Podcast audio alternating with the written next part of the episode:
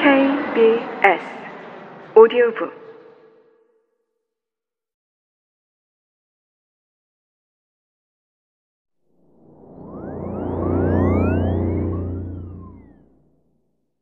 (80년대쯤) 마흔이 된 우리는 이행된 전통의 실증난 편안함 속에서 역광으로 어두워진 테이블에 둘러앉은 얼굴들을 훑어보며 이제는 우리가 두 세대 사이 가운데 위치를 차지하게 된 이 예식의 반복에 벼랑간 낯선 감정에 사로잡혀 버렸다.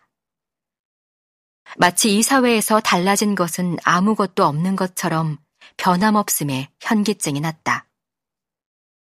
우리는 육체에서 떨어져 나온 것처럼 갑자기 인식된 목소리들의 왁자지껄함 속에서 가족 식사란 불시에 광기가 찾아와 고함을 치며 상을 뒤엎을 수 있는 자리라는 것을 알고 있었다. 우리들의 욕망과 은행, 주택 적금으로 이어진 정부의 욕망에 따라 우리는 집 소유권을 취득할 수 있게 됐다. 이 실현된 꿈, 이 사회적인 실현은 시간을 수축시켰고 부부의 노화를 앞당겼다. 그들은 이곳에서 죽을 때까지 함께 살 것이다. 직장, 결혼, 아이들. 그들은 이제 20년 상환 어음으로 단단히 봉인된 재생산 여정의 끝에 이른 것이다.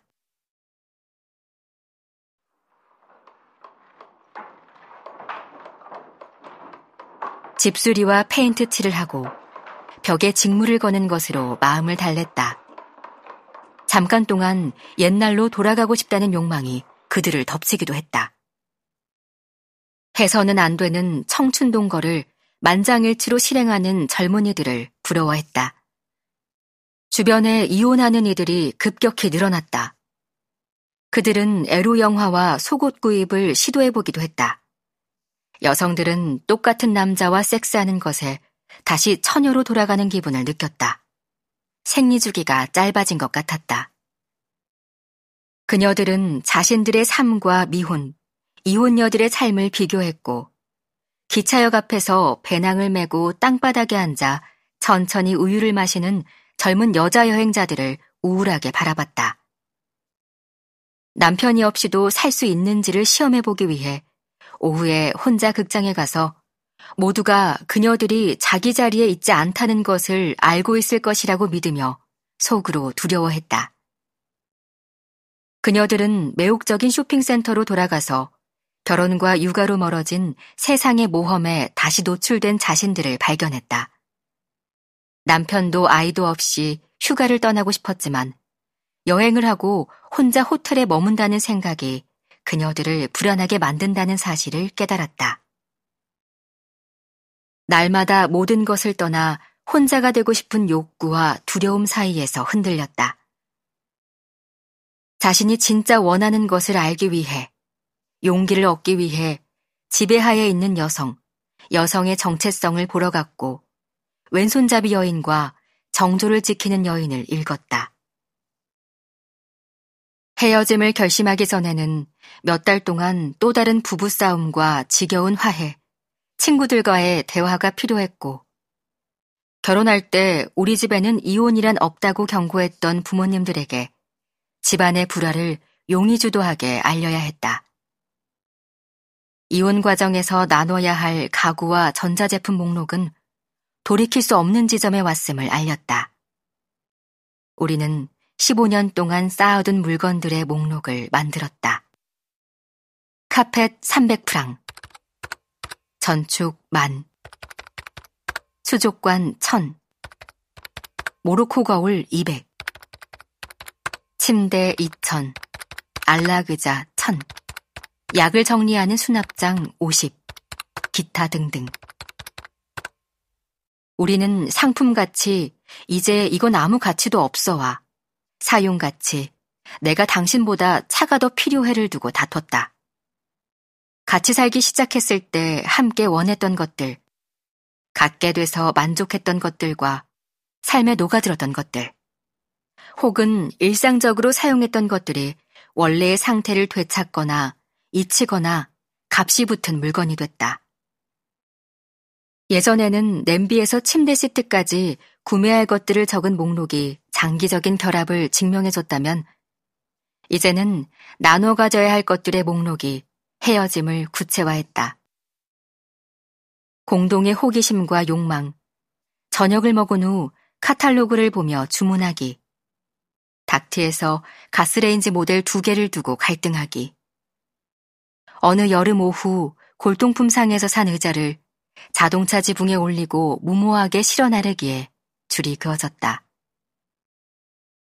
목록은 부부 생활의 종말을 인증했다. 다음 단계는 변호사와의 상담이었다.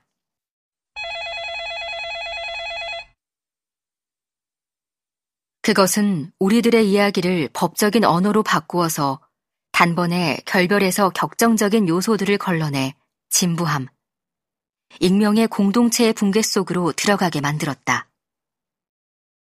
우리는 도망치고 싶었고 그 상태 그대로 남고 싶었지만 이제 되돌릴 수 없다는 것을 예감했다.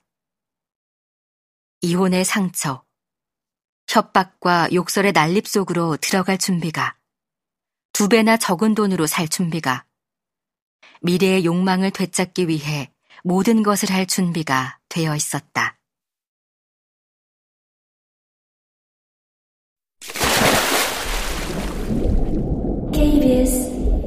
오디오북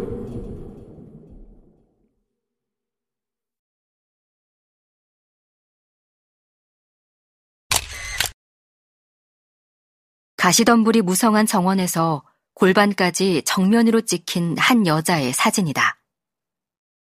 붉은 빛이 도는 긴 금발머리는 폭이 넓고 사치스러운 검은 코트의 깃 위에 산만하게 흩어져 있다.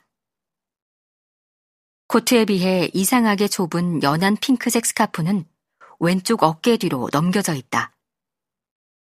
그녀는 평범한 흑백 고양이를 품에 안고 렌즈를 바라보며 웃고 있다. 부드러운 유혹적인 자세로 고개는 살짝 기울어져 있고 입술은 선명한 장밋빛으로 보이는데 분명 스카프와의 조화로 윤기가 강조됐을 것이다. 머리카락을 가르는 더 선명해진 가르마는 모근이 다시 나온다는 신호다.